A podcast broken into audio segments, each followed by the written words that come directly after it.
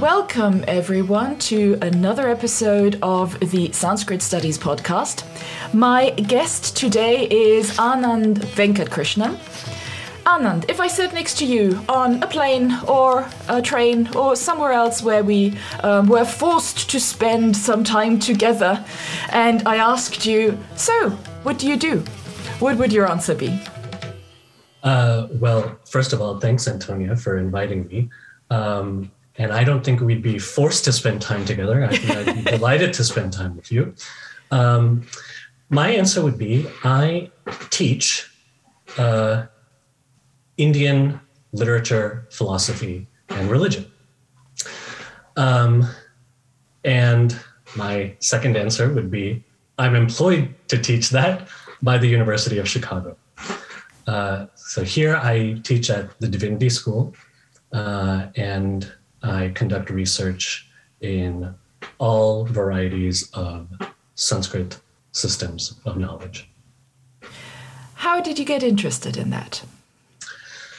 Well, uh, I grew up in the Bay Area in California.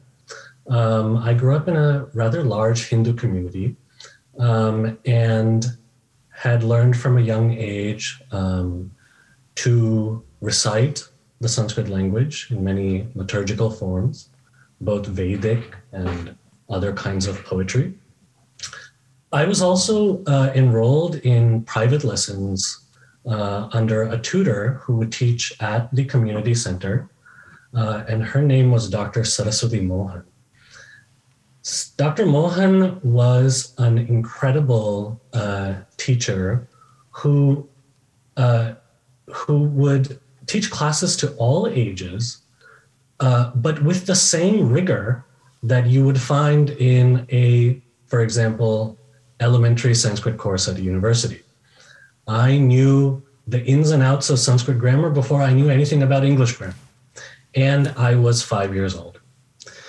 So, um, under Dr. Mohan's guidance, I spent several years going through uh, the uh, rules uh, of Sanskrit grammar and even up to some classics of literature, including the Mahabharata and the Ramayana. I spent several years with her um, until she left for India when I started high school. And I think that um, my relationship to the language at that point was uh, still a little bit um, flimsy. Uh, not because of her instruction, but because I didn't pay that much attention. uh, I was a little bit of a, a slacker. And so uh, fortunately, everything that she had taught me sort of I was able to absorb through osmosis. And uh, I only came back to it in a formal way after I went to college. So there was a little bit of a gap. But those years studying with Dr. Mohan provided the groundwork uh, for what I was able to do later. And when you were a student of Sanskrit at such an old, uh, sorry, such a young age, um, was that something that was that was cool, or was that the sort of thing that you know parents expect you to do, or was it maybe a mixture? Well, the story goes that I wanted to do it myself, uh-huh. uh, but uh, I can't remember that, so I'll have to take my parents' word for it. Uh, but no, it was, um, you know, it was a little bit of a, uh, a chore in the sense that it was that what i had one or two or three major extracurricular activities and this was one of them um, and when uh, when you're a kid um, you know you just try to find the most fun in what you're doing and fortunately dr mohan made it extremely fun and she had an infinite patience um, uh, she never thought that you couldn't do it just because you were this or that age, just because you had this or that ability. She made you feel that you could do anything. And so, at the very least, that carried through uh, with me and into the present, both as a continuing Sanskrit student and as a Sanskrit teacher. So, I'm very grateful for her instruction, even though at the time I might have been a little bit bored. um, you mentioned that you then took a little break and came back to Sanskrit after college. What did you do for your undergrad then? Um, as an undergraduate, I was a classics major. Mm-hmm. That means the study of Greek and Latin language and literature. In my first year, I studied Latin. I had never had any experience with classical uh, languages of this sort, except for Sanskrit, of course. Um, but um, I did not go to a school uh, where these were available to you. So it was, in a sense, my first uh, experience. Um, I did then Greek in the following summer, where I took an intensive introductory course that crammed one and a half years of Greek into 10 weeks. That experience returned to me all of my latent Sanskrit knowledge. Mm-hmm. And so um, that prompted me to get back into it and study it more formally in my last two or three years uh, in college. Um, I didn't have many formal avenues to do that in the place where I went to college. It was kind of studying uh, independently with one or two faculty members. Um, and so a lot of it was self prompted. Um, so you could say that I'm a little bit of an Orientalist in reverse, in that I studied Sanskrit first, and then I went to Greek and Latin, and then I blessedly defected.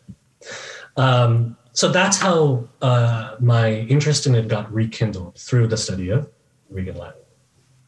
It's so funny when we are in college. We um, often have this experience of being sort of a little, little isolated with that experience um, of um, you know interest in Sanskrit, studying Sanskrit. But then so many people who turn to Sanskrit for their for their professional academic careers um, were not Sanskritists, Indologists, South Asianists for their undergrad. It's really quite interesting. Yes, I didn't know that there was such a thing as yeah, exactly. South Asian studies, Indian studies. There just was not a significant presence uh, where I went to college at the time. So where was really that? Was if I may ask? Isolating, yeah. Apologies. Where was where was that uh, you, you uh, college for you? Yeah, I was I was a, an undergraduate at Stanford University. Right. And uh, I think things have changed a little bit, as, as at least in the presence of South Asia at large on campus, things have certainly changed. Mm. Uh, but uh, Sanskrit, I think, uh, if I'm not mistaken, remains uh, a little bit on the margins. So it is true, I did uh, feel a little bit isolated. Uh, by the same token, anyone who was studying the humanities at Stanford felt a little bit isolated. and having grown up in Silicon Valley, um, I knew all about that. Right, yes. So when you then, through Greek, which is sort of, you know, West Sanskrit, far West Sanskrit, as I often think of it, um, uh, when through Greek you then became interested in actively engaging with Sanskrit again. Um. What did you enjoy about it particularly? Is there any any any class, any individual study, any text that you remember with particular fondness?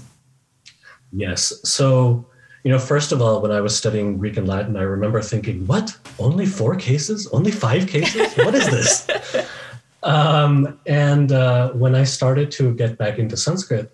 Um, on the one hand, uh, the uh, I was, had a certain vocabulary uh, that was inherited from the community that I grew up in that was very interested in the tradition of Advaita Vedanta.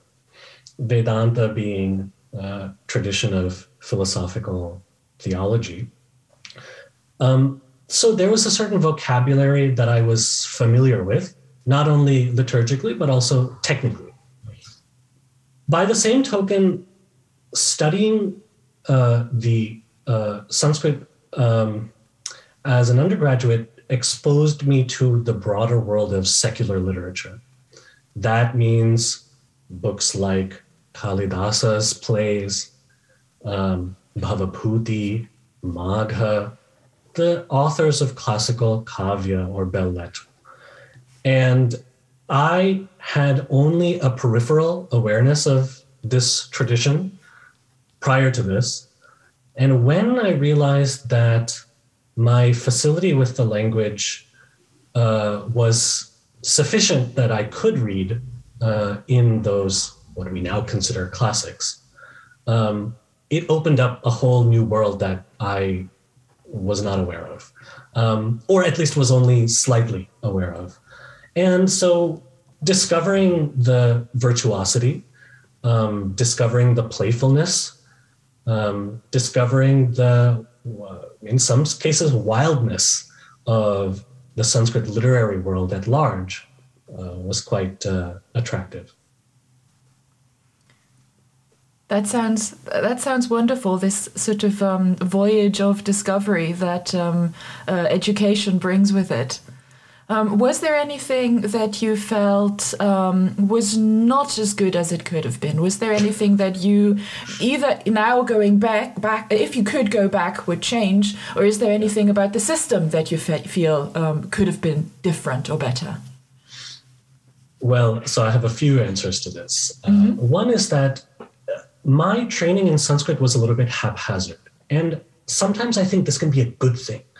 And I think in my case, it was a good thing that I had studied for many years on a slightly informal basis with Dr. Mohan in the sense that she never gave me tests or exams. I was a kind of her pet student.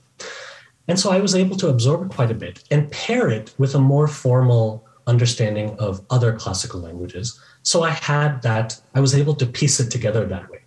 What that means, I think, for me is that I didn't feel trapped by the need to be a historical linguist. And it struck me entering the Sanskrit world that uh, many people um, uh, come into the Indological world with that. Uh, kind of philological intensity, uh, yes. uh, the intensity of uh, needing to be a textual critic or a historical linguist or what have you. Of course, there are many other roads in, and uh, and uh, we'll talk about some of them. But at the very least, I didn't feel hampered by uh, by that um, by that illustrious tradition, grammatical tradition. Um, but I was still captured by, at the time, what I thought were the classics. And um, not having many avenues of that, I grasped at what I could. One of those classes that I took was a, an advanced reading group um, with a professor in the religious studies department on Buddhist hybrid Sanskrit. Now, being 20 years old with my hair on fire, I thought that this was just bad Sanskrit. and it was so frustrating for the longest time. And it wasn't until I learned from this professor a couple of things the value of slow, methodical reading, number one, and the existence of grammar and dictionary of this language, that there was structure to it, that there was um, a uh, uh, a vocabulary to it, that there was a lexicon. Um, these are the slow, systematic ways of learning. Uh, even though it was in a language and in a text that was a little bit not only alien, but sometimes uh, disappointing to me, that I learned uh, the, a, a significant method for, for approaching the language. So a, uh, an experience that could have been uh, underwhelming actually turned into a great lesson. Uh, so those are a couple of um, those are a couple of answers I have to the question of what could have been better. Um, I think both my haphazardness and encountering sometimes alien texts both ended up being really uh, educative and formative for me. May I ask who the professor was that? Uh, oh, yes. I studied with Paul Harrison, and Paul remains uh, uh, one of my favorite teachers for precisely that reason. Paul would come in and have the Sanskrit on one side, the Tibetan on the other side, the Chinese on the other side, and the English translation in front of him. And he would slowly and methodically go through all of them. And in three hours, we would get through maybe one or two paragraphs.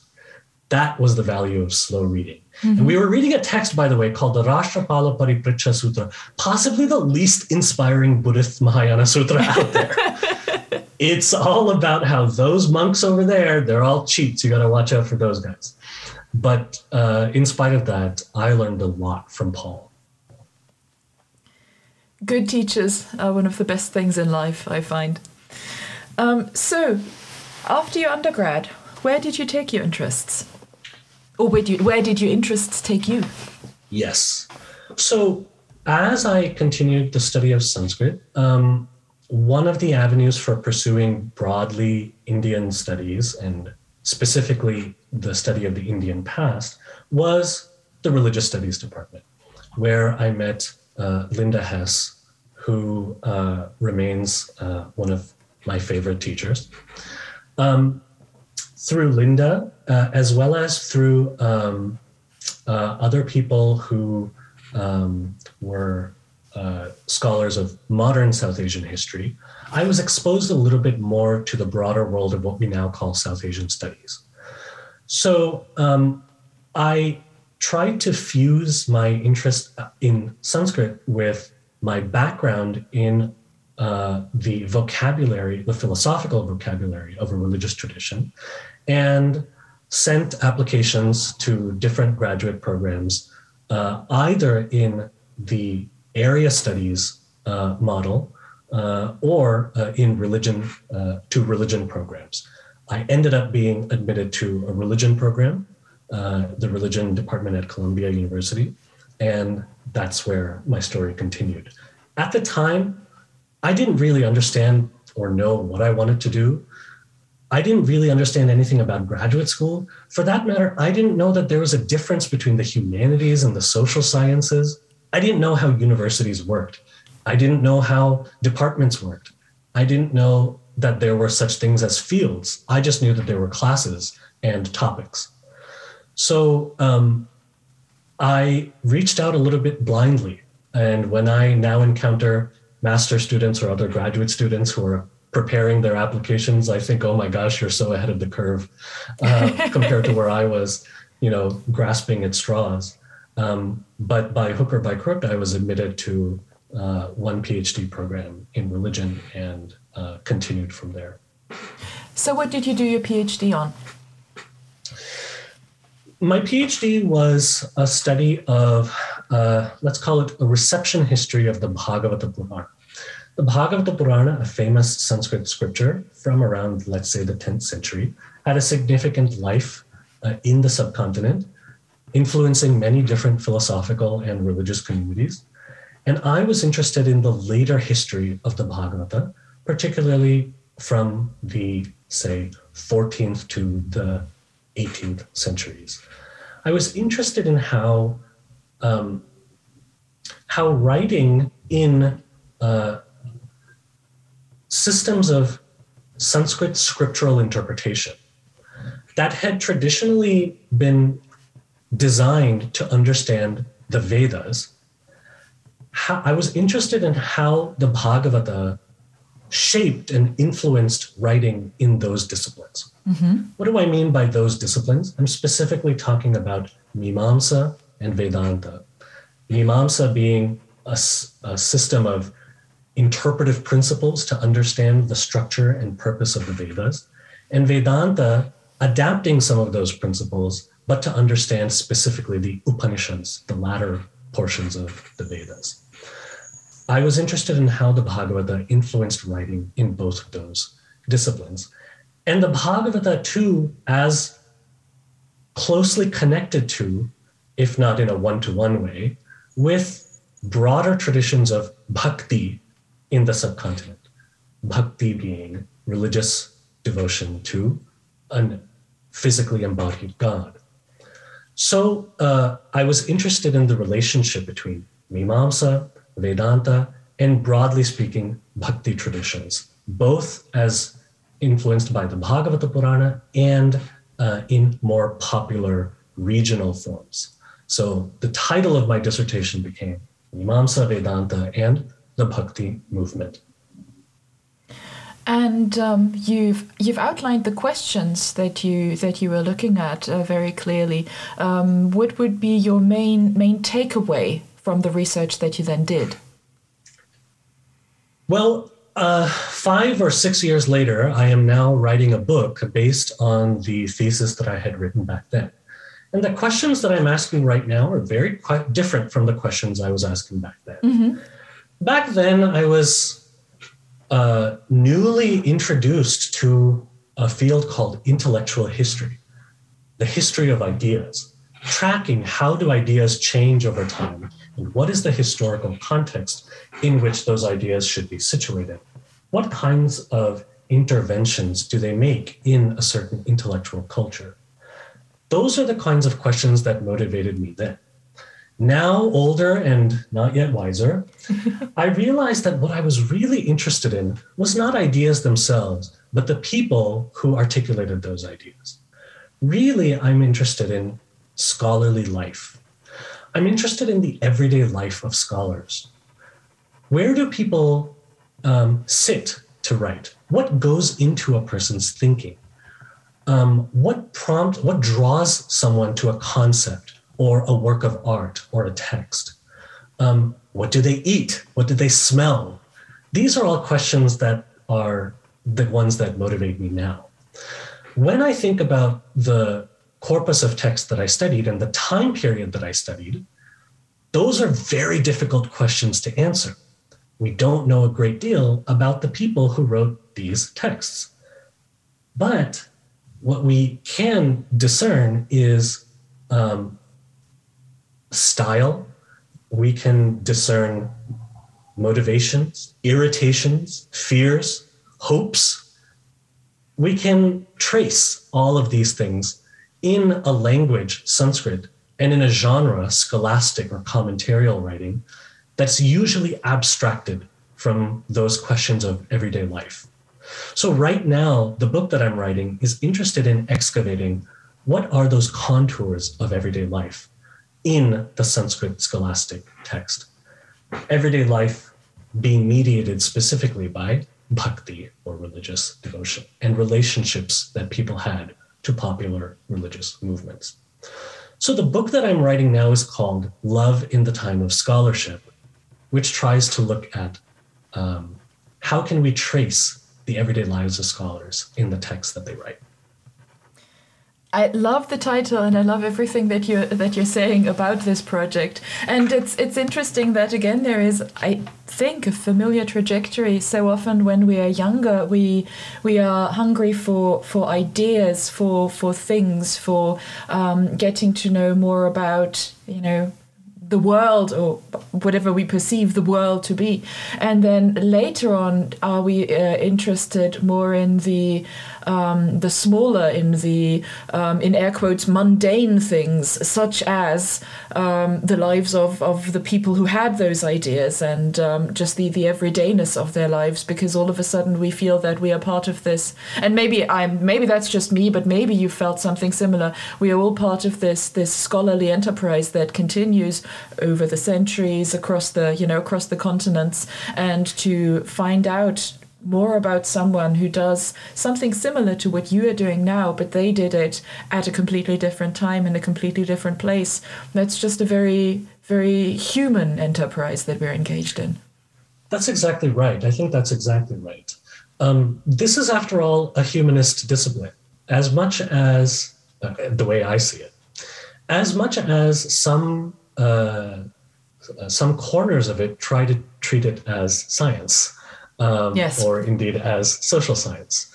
Um, I'm not always totally interested in simply uh, the analysis of data and uh, trying to provide uh, some kind of historical facticity.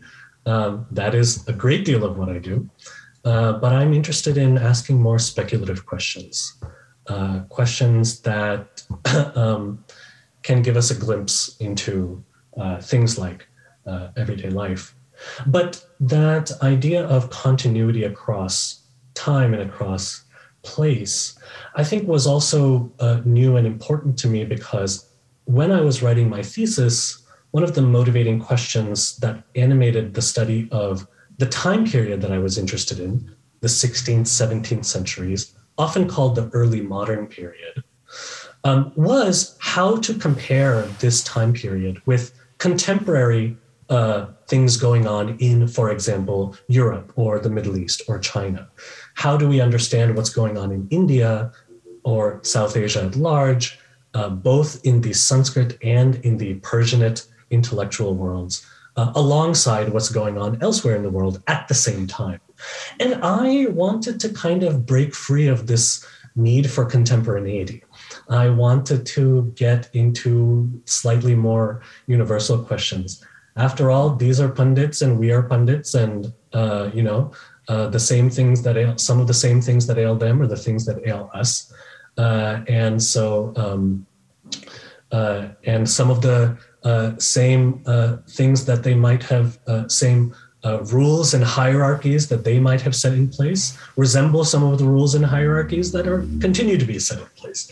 So, how to ask questions about all of those things uh, together uh, uh remained uh, r- remains um, a motivation of mine.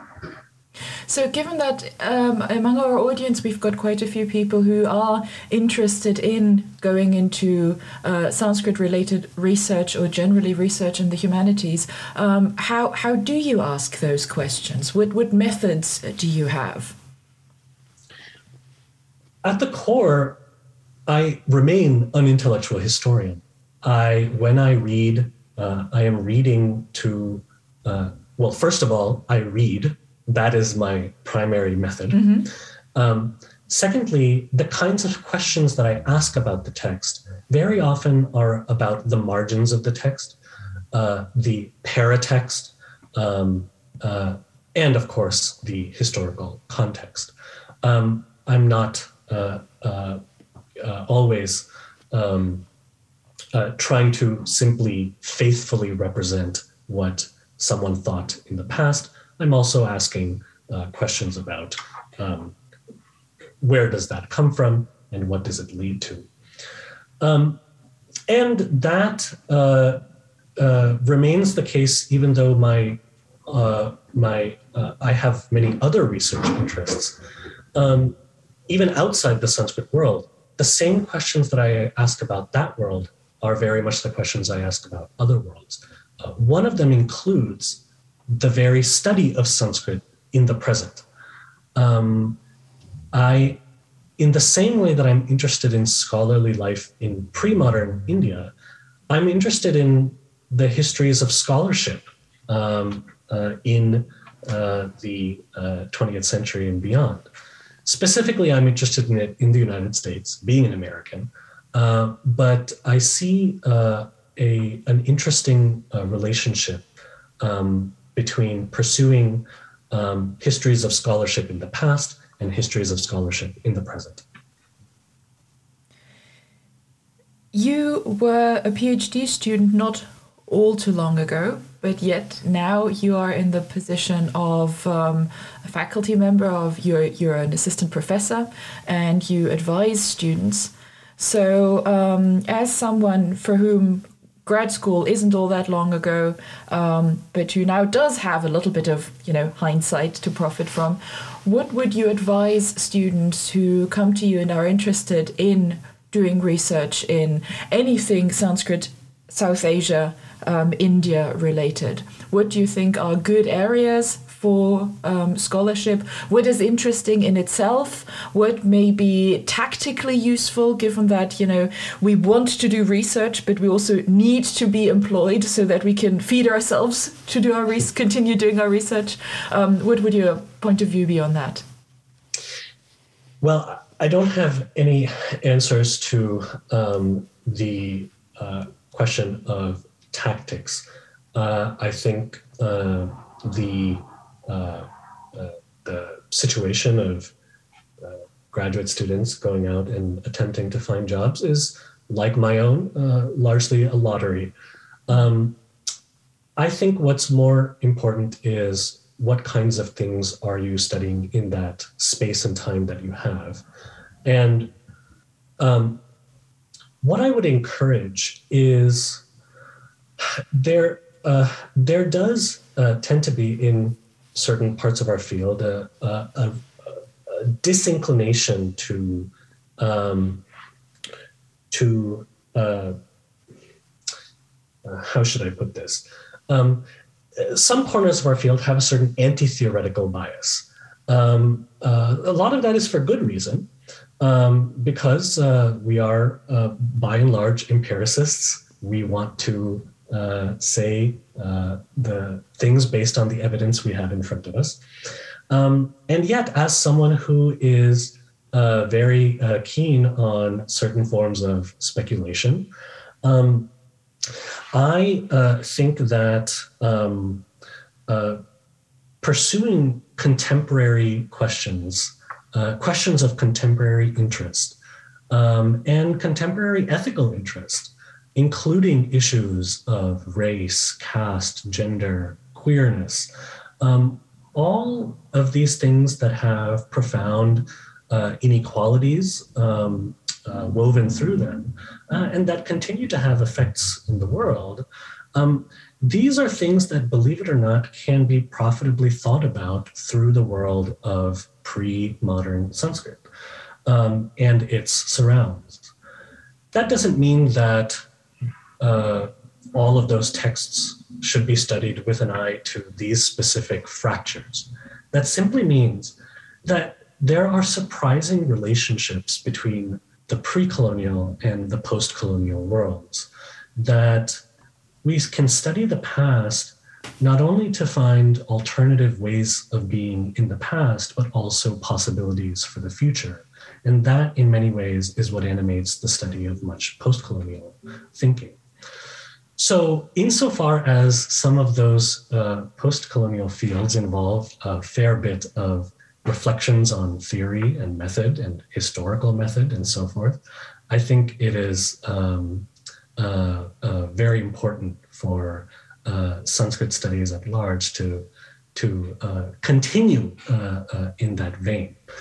Some of the greatest advances in the last 20 years of our field have been really to think about the social scientific dimensions of Indology. Um, my, one of my own teachers, Sheldon Pollock, was uh, significant in bringing uh, the uh, literary linguistic studies of Sanskrit uh, with the insights of certain forms of social science.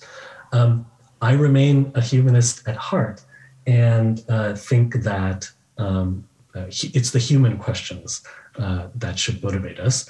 Uh, of course, that doesn't mean that you should also not study animals. Uh, animals are just as, if not more than human.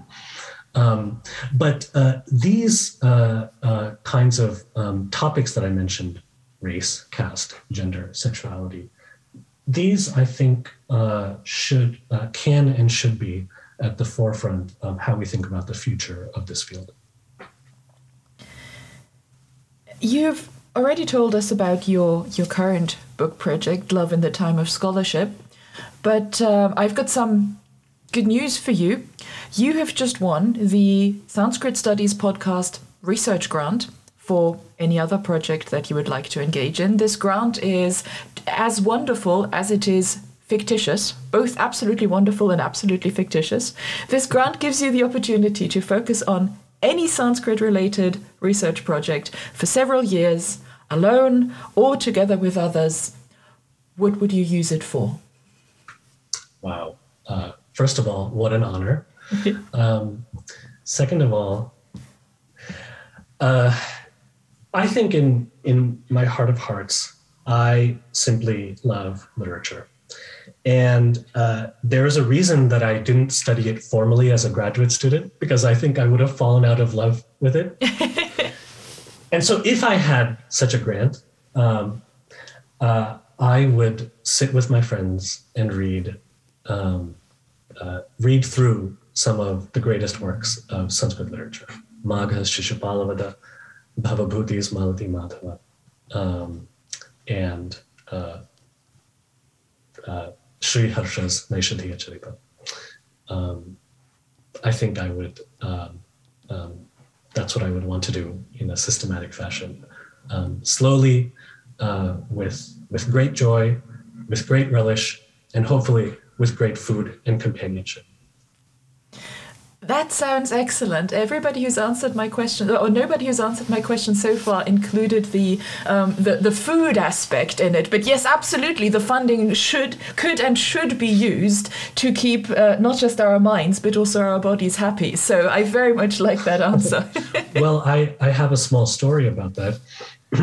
Going back to Dr. Mohan, she once told me a story about Sri Harsha himself, the poet and the story goes, and I think this is a Telugu version of uh, Sri Harsha's life, and my teacher herself was of um, Telugu origin.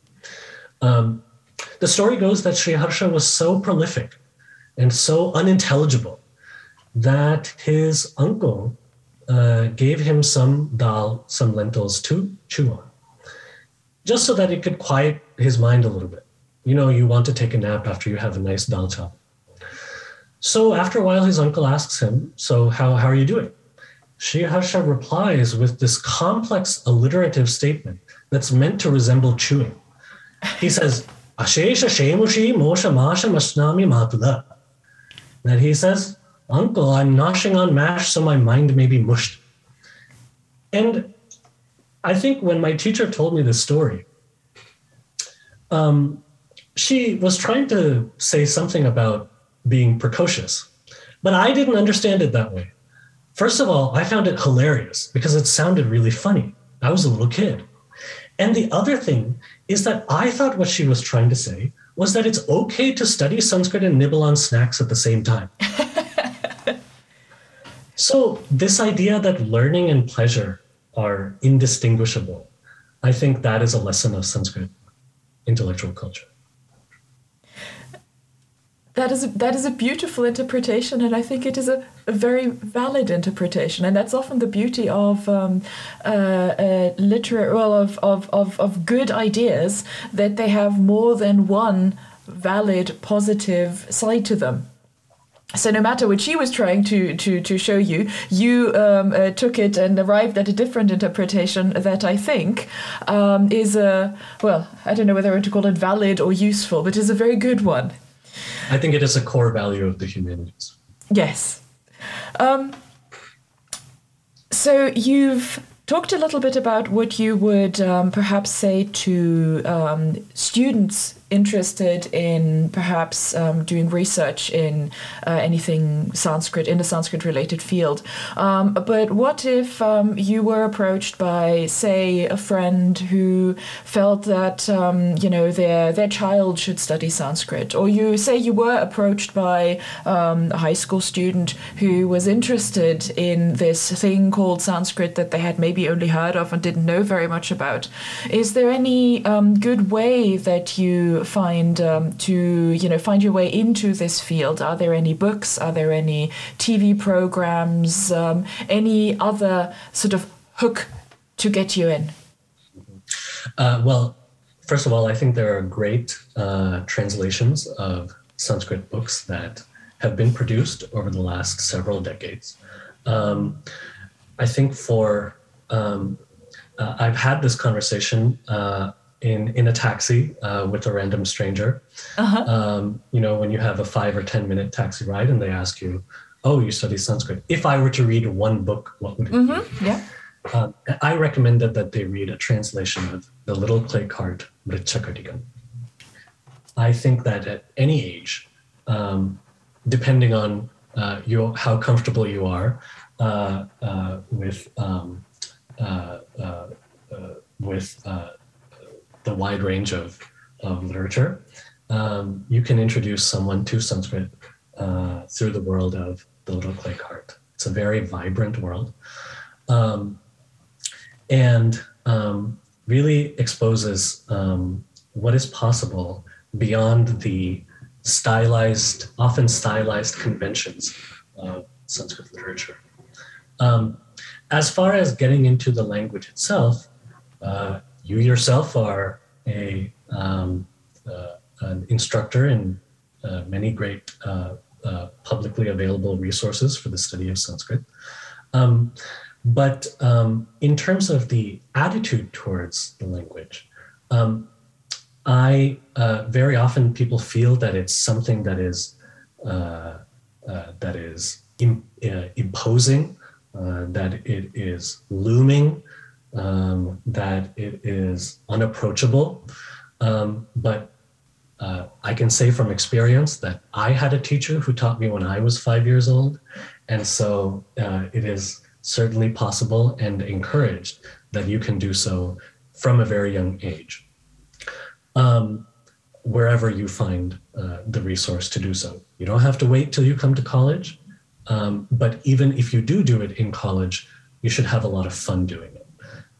Very often, uh, one of my great teachers, Guy Leavitt, used to say, um, the first rule of Sanskrit is don't panic.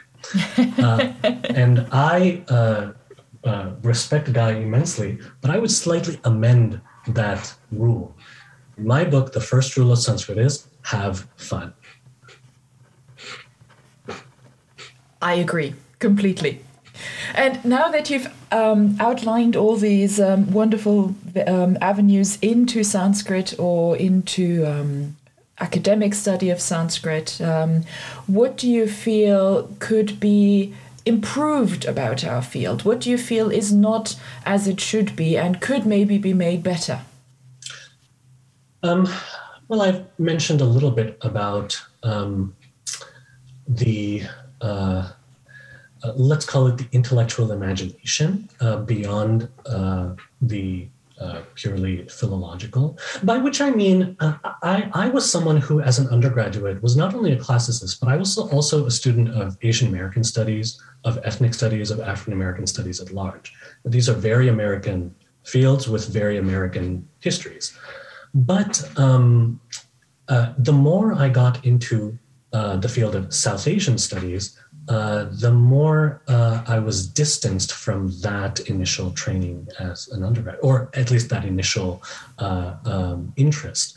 Uh, and I am very interested and invested in bringing those worlds together. Um, I think precisely because they have such different histories uh, of coming to the university. Um, that is to say, they ha- they come out of very different political moments. Um, but uh, I uh, have found a great deal of inspiration in uh, thinking together about South Asian studies and um, uh, and these uh, uh, and the fields of broadly speaking ethnic studies in the United States. Um, so what I would encourage is is that um, is is that we think a little bit more broadly, not just uh, uh, not just about the region, not just about uh, the ancient or even the early modern past, but to think with, um, in other words, the study of um, this, the, the, the study of the South Asian past um, does not have to be uh, uh, uh, does not have to be limited by the um, uh, by uh, the uh, the regional um, um, approaches that have historically been employed. Um, so um, that's a little bit of a, a broad answer. Um, I think just more concretely, what I would really like to say is uh, uh, uh, fuse together the the worlds of um, South Asian studies, particularly of pre modern South Asia, uh, with the insights of, uh, of ethnic studies uh, at large. Um, there are uh, surprising and exciting convergences to be found there. Uh, that's what I would um, encourage as people go forward in, in this field. And given that you have a position at the University of Chicago, I very much hope that um, uh, in your life as a scholar, you will be able to do exactly what you just outlined. Um, one final question from me. Um, we've been talking about Sanskrit and um, basically what you do with Sanskrit. Now, let's say the goddess of time came to you and basically gave you the opportunity to do anything that you wanted to do learn a new skill, learn a new language, take up a new hobby, um, go on a, um, a long voyage, anything that catches your fancy can be Sanskrit related or not. What would you use this time for? Wow. What a question. Um,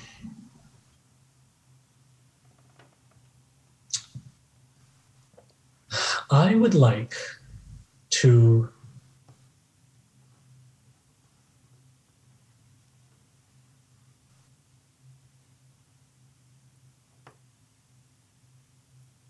think about this. which is like always to, uh, to um, which is always to be recommended. I would like to. Um,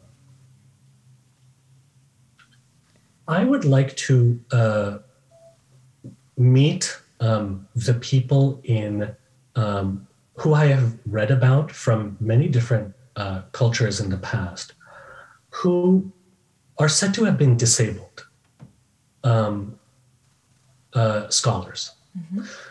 Um, I know from my partner who works on histories of Islamic medicine in the medieval world that there were blind scholars, for instance, um, that there were people with various ailments, that there were people with other kinds of physical um, incapacities. Uh, I would like to learn about their everyday life and their scholarly life um, and spend time with them. Uh, I have personal reasons for this, um, but it's a subset of my broader interest in the everyday lives of scholars. I'm particularly interested in people who um, who see uh, that um, uh, who are able to hold uh, these together at the same time. Um, the world of uh, scholarship, at least in academia as it is now, um, places a great deal of constraints, uh, um, a great number of constraints uh, on people who do not have um, um uh, uh, who do not have the same levels of uh, access, uh, physical access, as um, as able-bodied people do. And so I would like to learn from the legends of those people in the past uh, who were able to um, continue learning with them. That's what I would like to do. Anand Venkatkrishnan, thank you so much for taking the time to talk to me. Thank you, Antonia.